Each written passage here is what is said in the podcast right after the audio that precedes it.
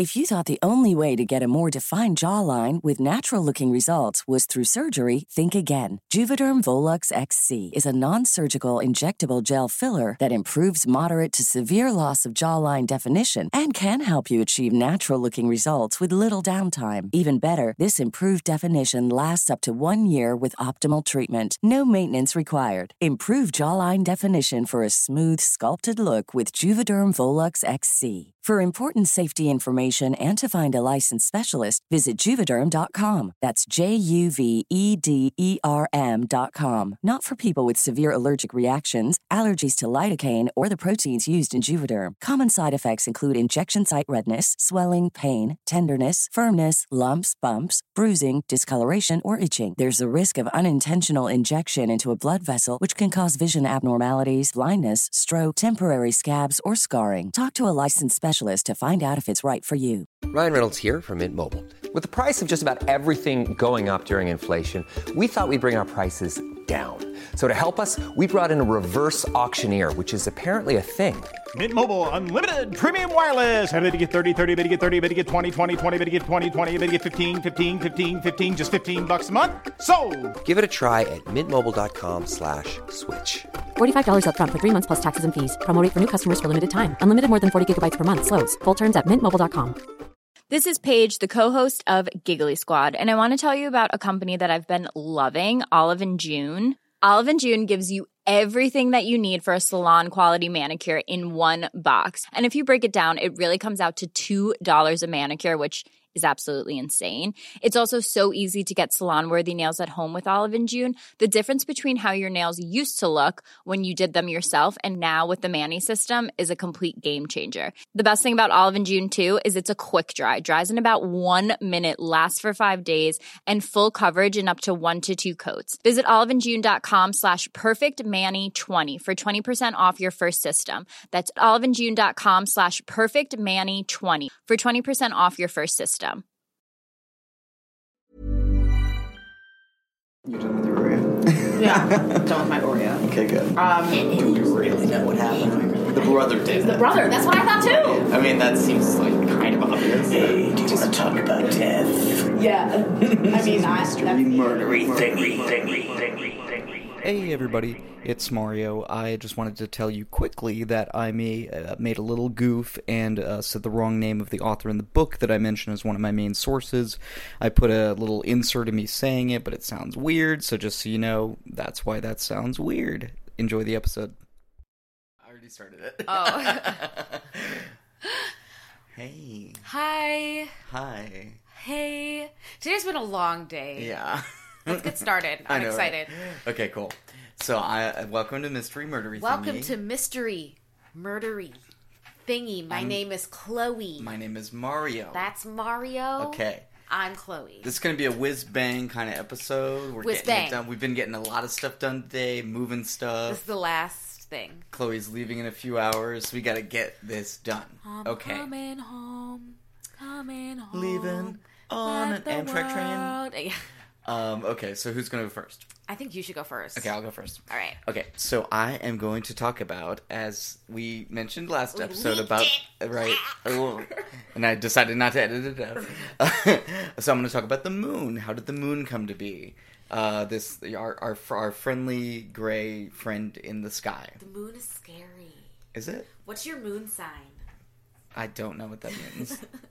You have a sun sign and a moon sign. oh, I um, know your sun sign is it's probably Scorpio. it's probably like the peace sign. Is that one? Keep going. Okay. I saw the sign. So people have been lo- obviously looking up at the moon, contemplate what the hell is this thing? How did it come to be? Right, ever since there have been people, right, for two million years or more. But um, you know, in modern times, we've kind of like solved a lot of the mysteries of the moon. Right, it's not made of cheese. Weird, right? What would it be like to be an early human? Do you have any like stories of like what they thought the moon was? Um, well, what I don't I don't necessarily have too much of that, but what I would say one of my main sources is a book called The Book of the Moon by Maggie Aderin Pocock, and she does she she did like research. One of her interests is uh, like ancient astronomy. So I'd say if, if you want more info on that, look Check up that yeah that book. Um, but what I'm going to talk about is more kind of like the the modern idea of what how the moon came to be. So, like I said, we've figured out a lot of the mysteries about like the moon and stuff, right? But not everything by by like any means. Um, and the the exact origin of the moon is like still very much a mystery. So over time, there have been like many different hypotheses, some of which are like very much discredited now, as to you know how the moon came to be. Like one of them that was like I think Charles Darwin's like son or grandson or something purported, or maybe other people I can't remember. Was that um, the early Earth was like spinning so fast while it was molten that it like threw off you know A piece of itself. right and that became the moon But why we we, it- we think that that's pro- that's not really what happened Okay. um, for technical reasons that I will not get into. Okay. One of my favorite phrases that I don't I don't use enough. Gets you out of anything.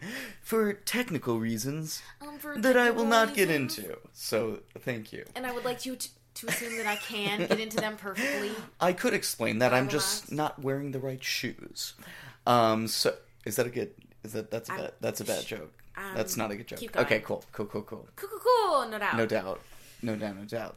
So, um, there are, though, a few of these hypotheses that have survived into the modern era. So, one idea is that the moon was kind of like a free floating body, right? Uh, Doing its own thing billions of years ago, uh, more than four and a half billion years ago. And that it was captured by the Earth's uh, gravitational pull. So that's that was kind of the most popular theory up until about the 1980s. Oh. So though uh, or, or part of why it was so popular, right, is because we basically know that this is how some other moons, like some of the moons of Jupiter and Saturn, came to to be around, you know, their planets, um, that they were captured, and the moon's size and the orbit of the moon. You know, and the fact that it's tidally locked, right? That it's always facing us the same way. There's a light side and a dark side of the moon. Which is weird. All of that kind of uh, fits in with the capture theory but um, it was never super clear like how the physics of the capture would have worked. Usually, when an encounter happens right between two like pretty you know large bodies that are you know roughly about the same size, uh, there's either a collision or the two bodies' orbits are just kind of altered, but they don't they don't end up getting caught. Right? That that that like apparently almost never happens. So it's like very very unlikely in and of itself um, unless you're talking about like Jupiter, right, which captures like a shit ton of stuff all the time. Um, so, but but the Earth is not that big, right? So it was hypothesized that a large atmosphere around the early Earth could have slowed down a moon-sized object by this process called aerobraking, right? Which is sort of this this way that you can go through an atmosphere where the the forces aren't so much that it like tears you apart, right? The shear forces, uh, but that that the forces are are enough that it slows you down and sort of brings you into. If if you watch certain Star Trek: The Next Generation episodes. You'll understand what I mean. So I would, I would uh, go go to Nerd Star Trek: The Next. Generation for for more info. Nerd alert! Nerd alert! So uh, this process of aerobraking also seems to have happened with some of the moons of Jupiter and Saturn. You know, because they're like gas giants. Did Earth did Earth like used to have a bigger atmosphere and you're saying that bigger atmosphere took in It's a hypothesis. Oh, okay, okay. Um, and one of the things that I'll I'll talk about is that the the nature of early Earth of proto Earth is actually itself a mystery. Like we have some ideas, but we don't really know, and that kind of plays into some of this. So the real killer, though, for the capture hypothesis was that certain isotope ratios, basically like chemical signatures, quote unquote, so to speak, in in rocks, right, are like identical between the Earth and the Moon.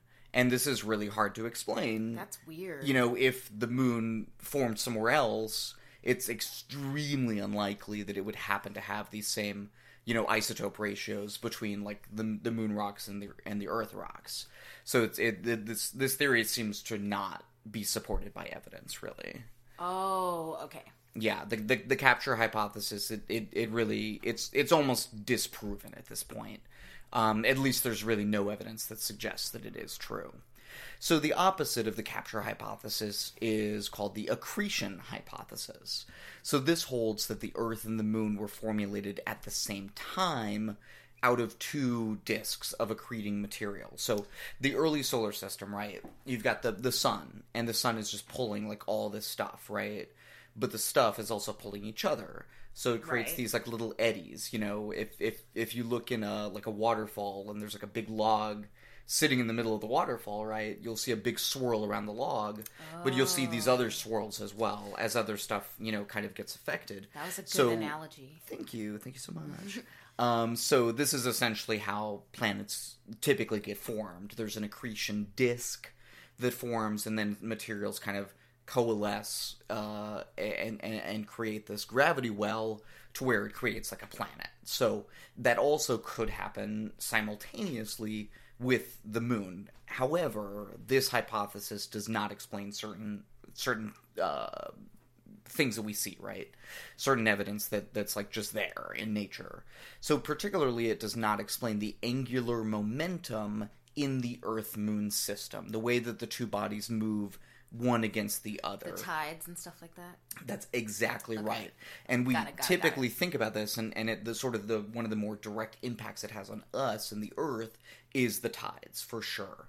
Um, and and Maggie Aderin Pocock gets into this in the book in like a lot of detail, but essentially the way that the angular momentum between the Earth and the the Moon happens, well, first of all, it, it, it creates a different type of tides than would occur if it if it weren't the case, right? If they were just like perfectly locked in together in this orbital Right. pattern.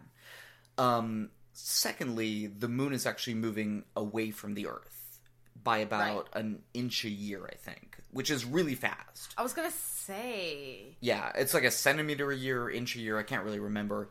Um, I know that's kind of a big difference, or not. I don't know, but it, it and it has been ever since the beginning, right? So we know that the Earth and the Moon, for example, at the beginning were not tidally locked. The Earth was spinning much more quickly, and the Moon was spinning much more quickly. And over time, as uh, the and, and and the the analogy that Maggie Aderin Pocock uses, which is which is I think a really good one too, is uh, a s- uh, spinning um, ice skaters. So if you've ever watched ice skating, um, as the two skaters get closer closer to each other, they they move faster, Oh, and even right. one skater when, Right. when they bring their arms in, right. Uh, and as they get further away, uh, there's more angular moment or less angular momentum. I'm not really sure. Whatever happens, happens to make them slow down. Right? Science Physics. happens. Physics, right? I don't understand it. Uh, R- Rip Murray Gell-Mann, by the way, famous um, quantum physicist who just died. Um, but anyway, this process goes through right to to such an extent to where the moon's way out there and it's tidally locked instead of being spinning really fast and being much closer in. So so we kind of know that about about what happened. And the accretion uh, hypothesis would not explain that. Like it would not be that way if the moon and the earth had just formed together out of these two kind of like parallel disks of of uh, uh, um, accreting material. And it also, the accretion hypothesis also doesn't explain why the moon has a relatively small iron core. If the moon formed basically the same way the Earth did, you'd expect it to have a similarly sized iron core, but it's about half the size. Um, of uh, the the ratio of it to the moon is about half of what the ratio of the Earth's iron core is to the Earth, if you understand. Yes. The fifty percent of the Earth about is an iron core. Twenty five percent about of the Moon is an iron core. So that's not really explained by the accretion hypothesis. So the most popular hypothesis that that we have now is called the giant impact hypothesis. And it, yeah, it's, it's like a pretty popular idea. You may have heard about this. You know, the um, this object, uh, purported object called Theia, that is supposed to have um, hit the early Earth um, early on, and um, basically that impact and the material that was you know jettisoned out from the early Earth is essentially what created the moon. And I'll get into a little bit more more detail here. So, you know, I don't know if you're about to answer this, but I know you talk about like celestial bodies like colliding. Mm-hmm. How quick does that happen? Yeah, no, that's Does a really good question. Like and instantly, or is it like like other s- space stuff, which is w- really really slow. I guess it, I mean the idea of slow and fast when you're talking astronomically, it, it sort of gets confused. Like, Okay, then put it in, you know, in if- terms of a day, of like an Earth day. I, I mean, I'm not sure, but what the, it, it's not really known. Like one of the mysteries is what would the speed of this purported impact have been. Some people oh, think that it may have been about 4.5 kilometers per second, but I mean, how fast is 4.5 kil- kilometers per second? I mean, it's really fast. It's extremely fast, right? If you're going four kilometers per second in a car, that's not possible. That's essentially faster than we, you know, the, you'd break the land speed record many times over, right? Yeah. But if you're talking about, for example, the speed of light, it's like essentially standing still. It's nothing. So again, like the, the you sort of have to adjust your. Uh, I don't know. It's it's hard to say. Space is confusing. Yes, but for, for an astronomical body, that would be about a medium speed, is what it said. So, but no one knows. Other people think it might have been significantly faster than that. So, it's it's again, it's it's one of the big mysteries. So many here. questions. Many questions. Embrace the mystery. Astronomical mysteries. Yeah. So, so it's posited that this purported astronomical body, right, Theia, what, about the size of Mars, struck the early Earth about 4.5 billion years ago. B-b-b-billion years ago. This was only, right? only about 20 to 100 million years after the solar system began to form. So really, really early on. Um, and this is, uh, you know, this purported object. What the reason why it's called Theia is um, because that's the name of the Greek Titan who birthed Selene, the Greek goddess of the moon. So in in in Greek, you know, Selene is the moon, and Theia would be this, you know, sort of mother of the moon, right?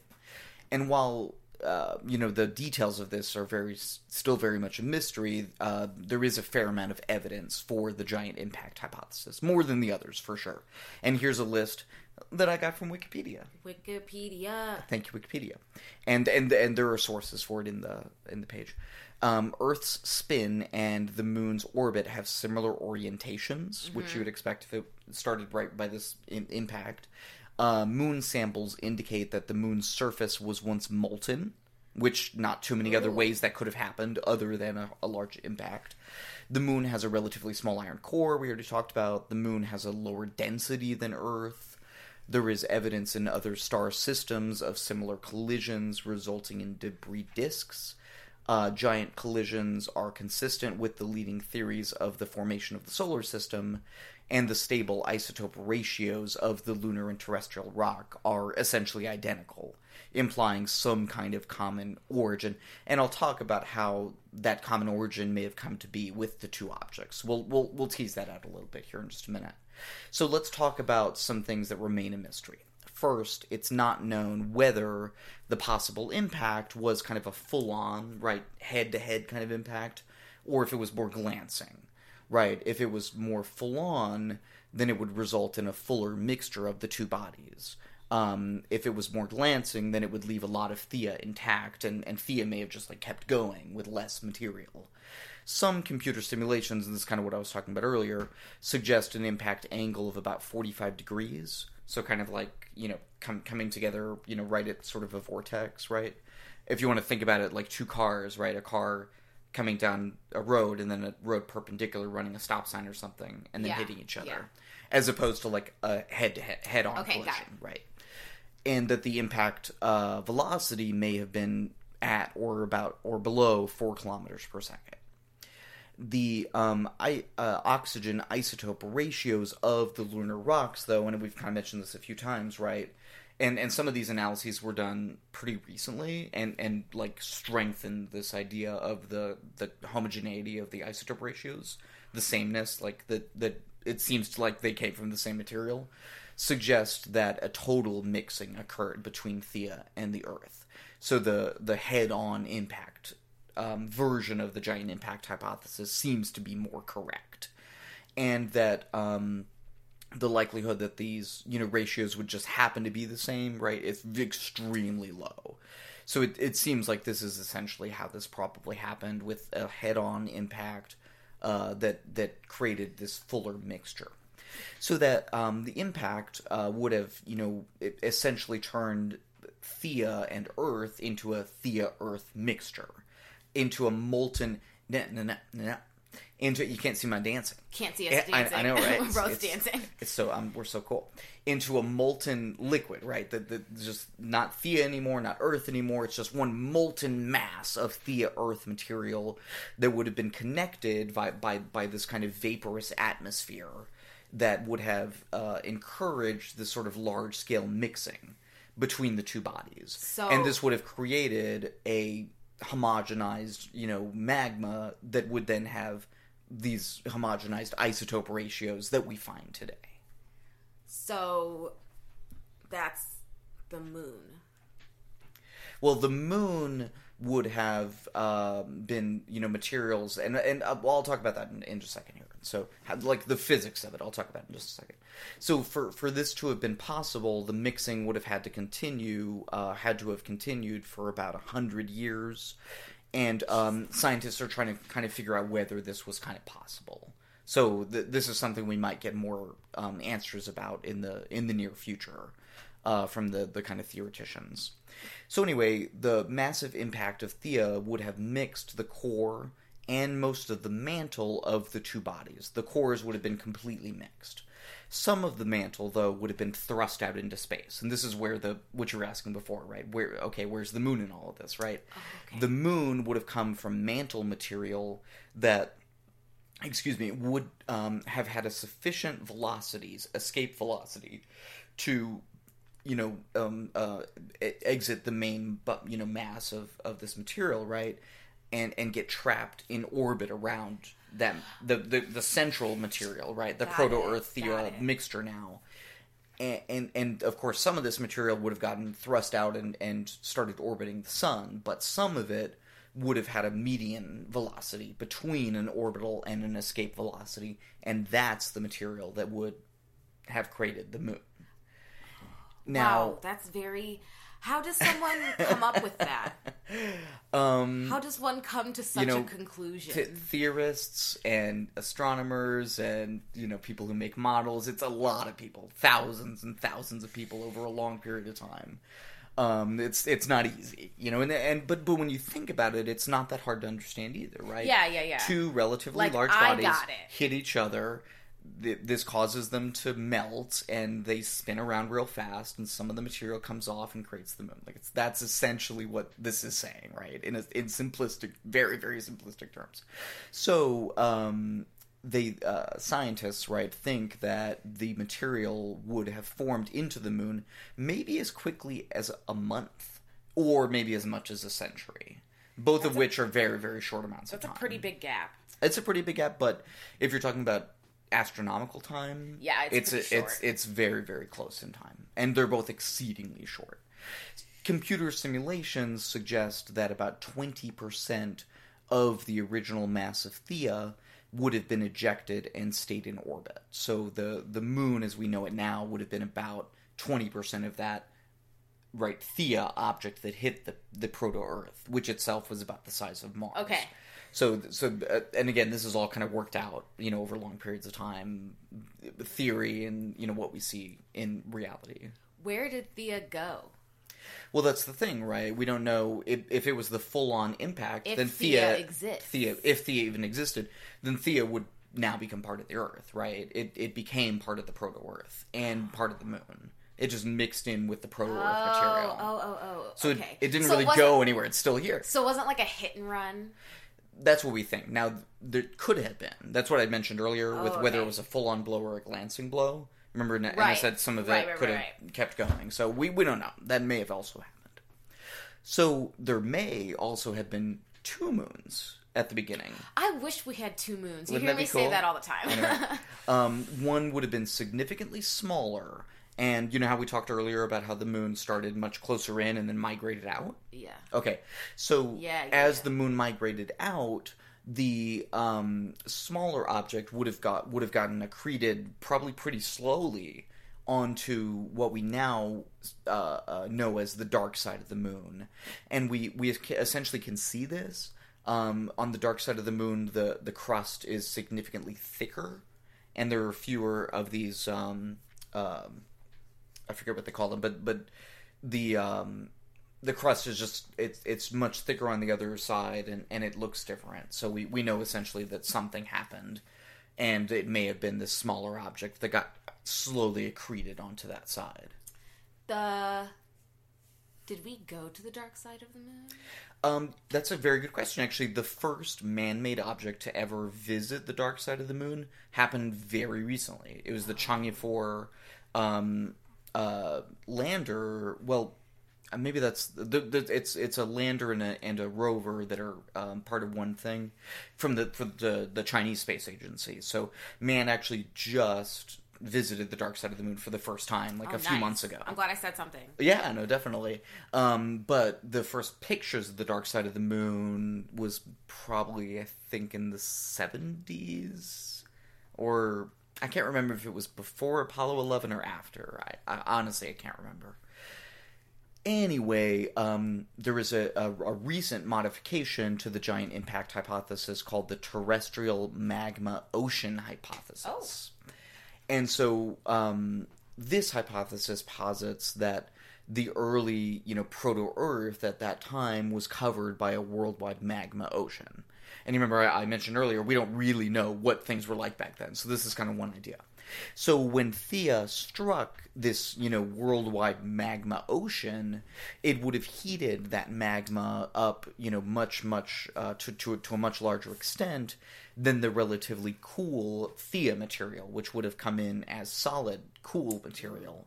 Thus, it would have, you know, created this large, you know, temperature disparity that would have ejected much more of the proto-Earth magma into orbit, um, therefore changing sort of the the you know nature of that material. These um, the simulations they did based on this hypothesis suggest that the moon would have been made about eighty percent from mostly proto-Earth material, as opposed to prior models that suggested that the moon came from about eighty percent Theia mainly Theia material. So this could help to explain some of this mystery of the isotope ratios, right? Maybe we just haven't looked in enough lunar rocks to find that Theia material because it's relatively rare as opposed to the early Earth material, which would of course have the same isotope ratios as the current Earth. Then why, like physically, is the moon so different? I, I I'm not sure which what what do you mean? That's like a really big question. Like, like you said, they have the same. The Earth and the moon have the same isotope ratios, Mhm. right? Does that mean anything? Does that have anything to do with how it like looks or um what no, exactly not really. forms? Oh, okay. Yeah, not not necessarily. I mean, a lot of the difference in the way that the moon looks is because it doesn't have an atmosphere, so Okay, it gets right, impacted right, a lot right. more. Got it. And of course, a lot of other re- re- reasons as well. Um, so, just to kind of recap, we don't really know how our celestial buddy, the moon, came to be. What's that? and we don't really know what Earth was like back then, you know, more than 4 billion years ago. But we can say with some certainty that the moon probably came from a large impactor. It seems pretty clear that that is what happened. Now, this is both because of the homogeneity, right, of the isotope ratios, and because it seems like the moon was molten at some point. Those are the two, to me, the two biggest um, pieces of evidence for, for you know this impact or uh, giant impact hypothesis. And of course, thankfully, scientists will be around for a long time, you know, pondering these things, finding out the origins, and, and bringing that knowledge to mere mortals like us, you know, who, who are not scientists and don't really know what the hell they're talking about. But I like to dig into these things sometimes. Just- there's a lot more out there about this, of course, but I just wanted to give a little, you know, kind of primer on it. So, Do you still want to go to the moon? of course. Who wouldn't want to go to space? I don't. I do not want to go to space. Oh my god, I, I, would like I want to to do maybe. it so much. I would like to maybe virtual reality space, but That I don't want to cool. actually go. See, this is like we're, we're we're very much the same in a lot of ways, but this is one of the ways we're very different. Like I, I That is scary. You'd be so high up, and then I feel like, and I think we talked about this before that like astronauts have like this moment where they're like, It's true. uh, that some people can't like psychologically handle it, I feel and like you don't that- know before I you feel like that would be me. I would Yeah. I would like freak out. You know. never know. So I have a a murdery. Okay. We got a straight up cold case here for episode mm-hmm. 74. I'm talking about the bizarre murder or suicide of Jonathan Luna. Which is Oh. kind of funny because you just talked about the moon. Yeah. What a, what a weird coincidence. Jonathan Luna. So he was born October 21st, 1965, and he grew up in the projects in the South Bronx in New York City. So he is described as generous and well liked. He's energetic, he's selfless. Um, his father was Filipino and his mother was African American, and they're all very hardworking. You know, like he beat the odds and graduated from Fordham University in 1987 um, with a degree in history. So he really he really pushed himself, and then he went on to law school, and he eventually graduated from the University of North Carolina with a law degree. So, you know, super successful. Um, and he began working as a prosecutor in 1997, working in Greensboro, North Carolina. He worked as a clerk for U.S. District Judge William L. Osteen. And it was there that he met his wife, Angela. So he moves on and he starts working at the U.S. Attorney's Office in Baltimore, Maryland, as Assistant United States Attorney. So at this point, he's in Baltimore, Maryland. He moves in with his wife, Angela, just outside of Baltimore in a town called Elkridge, and they have two sons. So, before Jonathan's death, he was working on a plea bargain agreement for two defendants in a drug trial that he was prosecuting. So, this was a very violent drug trafficking organization. Okay, so he was prosecuting a Baltimore rapper named Dion Lionel Smith and his associate Walter O'Reilly Poindexter. Dexter. So the two of them were accused of running a heroin ring outside of their recording studio, which, if I recall correctly, was called like Stash House Studio or something. Not even trying to hide. Not even trying to hide it.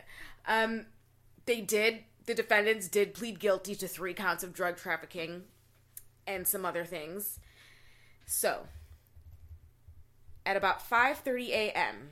on December 3rd, 2003, Jonathan Luna's body was discovered in a rural town called Denver, Pennsylvania, in Brecknock Township. So his car was found parked behind a drilling company before being driven into the creek. His body was found um, by an employee named Daniel Gimen, and he okay, so he was found face down in a stream underneath the car, which was still running. He had been wearing a suit and a black overcoat with his ID around his neck.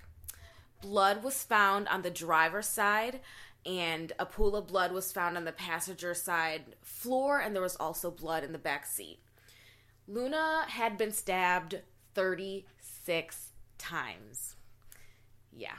The coroner states that there were no defensive wounds. The wounds were around the chest and the neck, and a head injury was also found. There was money scattered throughout the car. Um, there was also a blood-stained toll booth ticket, which is odd because Luna had E-ZPass. And for those who don't know, the E-ZPass is like a little plastic thing, maybe four inches long, that you like tape to the top of your car and top of your windshield. And as you go through the tolls, instead of stopping and physically handing someone money, it just automatically takes it out. Um, so he didn't really need a blood um, a toll booth ticket in the first place. Two months later, the murder weapon was found, Luna's penknife, and we don't really know why it was found two months later or what that whole deal was. It's there's a lot of there's a lot of unanswered questions here. And there's a lot of like um, things the FBI, things federal agents said, and things the locals say. You know. So Dr. Barry, let's get into the the investigation. Dr. Barry Walp, the forensic pathologist, he said that Luna died by drowning. Despite this, anonymous federal sources told reporters in Washington, D.C. and in Baltimore that it had been suicide. And this caught on a little bit. Um, they argued that, like, some of the wounds were shallow and called them, quote, hesitation wounds, which I guess is. I guess wait, wait, I guess is legitimately like a thing, but it's not like on your chest and your neck. It's like maybe on your wrist. But 36 times? Exactly. Yeah. I don't believe that. Right. That seems in- incredible in the sense that it's not credible. So the new coroner who took over after Barry Walp, uh, Barry Walp retired at the end of 2003. So he was found in the beginning of December. A month later, the coroner retires, and Dr. G. Gary Kirchner um, takes over, and he believes that the autopsy report was right and that it was homicide. He, and he also talks about that he was approached by FBI agents to change the ruling, but he declined. He was like, no he wrote he even wrote a letter to them. So he was like okay well like if you guys want to do this he writes a letter to them asking about a coroner's inquest. And he's like okay you can present open court testimony on why you think jonathan's death was a suicide. Right? But there was That's never inquest works. there was never a response. Um, investigators also look into the prosecution case that luna was dealing with at the time so the defendants, Smith and Poindexter, were in jail at the time of the murder, and they reached a plea deal. So there, there wasn't really much motive there. Like during, um, during the initial hearing, but they like took a lunch break, and uh, Jonathan went over there and was like, "All right, here's a plea deal," and they accepted it. So it wasn't like a fight or anything. They looked over his financial records and his computer files. Unnamed federal sources have told the Washington Post and the Baltimore Sun that Luna was actually facing a polygraph test connected to the disappearance of $36,000 from a bank robbery case that he had prosecuted back in 2002. Um, coincidentally, the sources also said that Luna, quote, came into $10,000 soon before he died. So there's a little bit of question. Maybe there was some kind of motive there. Maybe he was stealing money. Maybe he wasn't. Um, they also revealed that he had $25,000 in credit card debt that his wife didn't even know about. He had at at one point like 16 credit cards open at the same time. Oh my god. Yeah, talk about stress, Yeah. right? Um, his name was found on adult websites seeking women for sexual encounters. Some sources say that uh, where Luna's body was found was like a common place for people to like meet up and hook up, but local authorities were like, "That's not true. That's not a thing." Um, so as they investigate, they find that Jonathan was also taking frequent trips to Philadelphia in the past few weeks. His father even talked about how he canceled a Thanksgiving trip uh, to New York City because he had to work a case in Philadelphia. Officials say that doesn't make sense because he didn't have any work in Philadelphia, but other people who were like working on the case with him said, well, the key witness is locked up in Philadelphia. So if he's going to Philadelphia, it's because he's going there to interview the key witness. So let's let's go through like a timeline of his last hours. So, this is December mm, I think it's December 2nd and then it goes on to December 3rd. So, he leaves the office at 6 p.m. to go home. But he comes back a few hours later to draw up the plea agreements, finish up some paperwork. Around 10:30, he calls the defense attorneys and says that he's going to fax over plea agreements by midnight. But that fax never came. He this is also odd. He leaves his cell phone and glasses on the desk, which his friends his friends say that he needed his glasses to, to drive even. Um his car uh was clocked leaving the courthouse parking garage at 11:38 p.m. And so we know his approximate whereabouts because of the tolls. So he passes through three toll plazas before ex- before taking exit 3 on I-95, which lands him in Newark, Delaware. And there, uh, at this stop, there's a $200 withdrawal from the gas station ATM at Travel Plaza at 12:57 a.m. And they're not even sure if that's Jonathan or not because the camera footage was unclear. And then money is taken out again and the camera's footage the camera footage for that was also unclear, which is I don't know what that says. Um, this is where we have a gap in time. So about from 12:57 a.m. he withdraws the $200. Um, and we know that at about 2:37 a.m. his car entered the New Jersey Turnpike from route route 130, which is usually a 45 minute trip, but about an hour and a half has passed. So he crosses the Delaware River Bridge, enters the Pennsylvania Turnpike about 10 minutes later. At 3:20 a.m., his card is used at another gas station. He exits again at 4:04 a.m. with a paper ticket, and that's the one that was later found in the car with bloodstains. According to the coroner, Luna was alive when his car pulled up to the creek, and he isn't found dead until 5:30 a.m. He doesn't show up for court the next morning at 9:30, but they went on with the plea agreements anyway, which I get which is unusual. Um, sometime after 9:30, his credit card is used again at a shopping mall in Pennsylvania. Yeah, even though his body had already been found. So, theories. The main theory obviously is murder, you know, homicide. But why? We don't really have a motive because, you know, Jonathan was one of those classic, like, all around good people, worked really hard for what he had.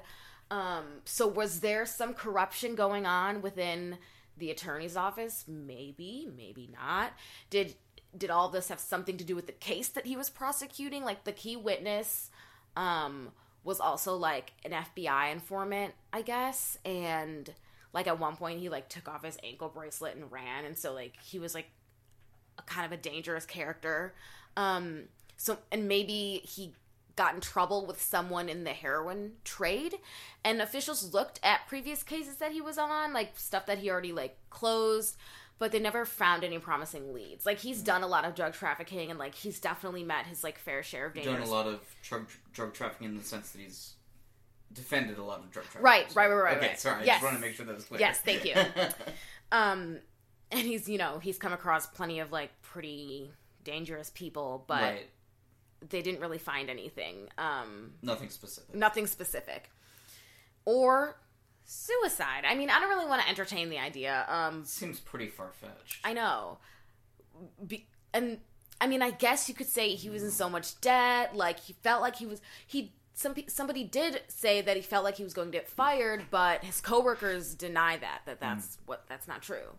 Um note that we don't know how the killer got away. Maybe there were two cars.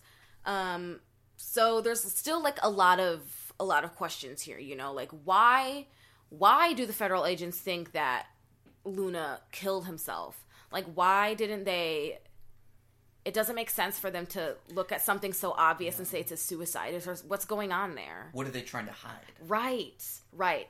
There was also a lot of um, suggestions of, of racism and prejudice, and I was that's could be a factor too. You know, Yeah, I mean, Baltimore is uh, a, a um, historically a very racist town. yes, yes. Um, why was there an hour and a half time gap? What happened during that time? Was his E-ZPass u- Why was his E-ZPass used on Inter- Interstate 95 into Delaware, but not on the New Jersey and Pennsylvania turnpikes? Um, why didn't he finish the plea agreement that night? Was he interrupted?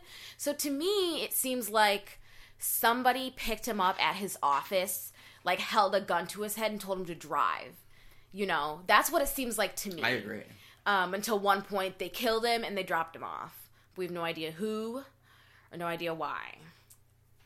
The FBI is offering a hundred thousand dollar reward for any information leading to the resolution of the investigation. Got anything? What? Know anybody? Oh, uh, no, no. Sorry, I've never heard of this case before.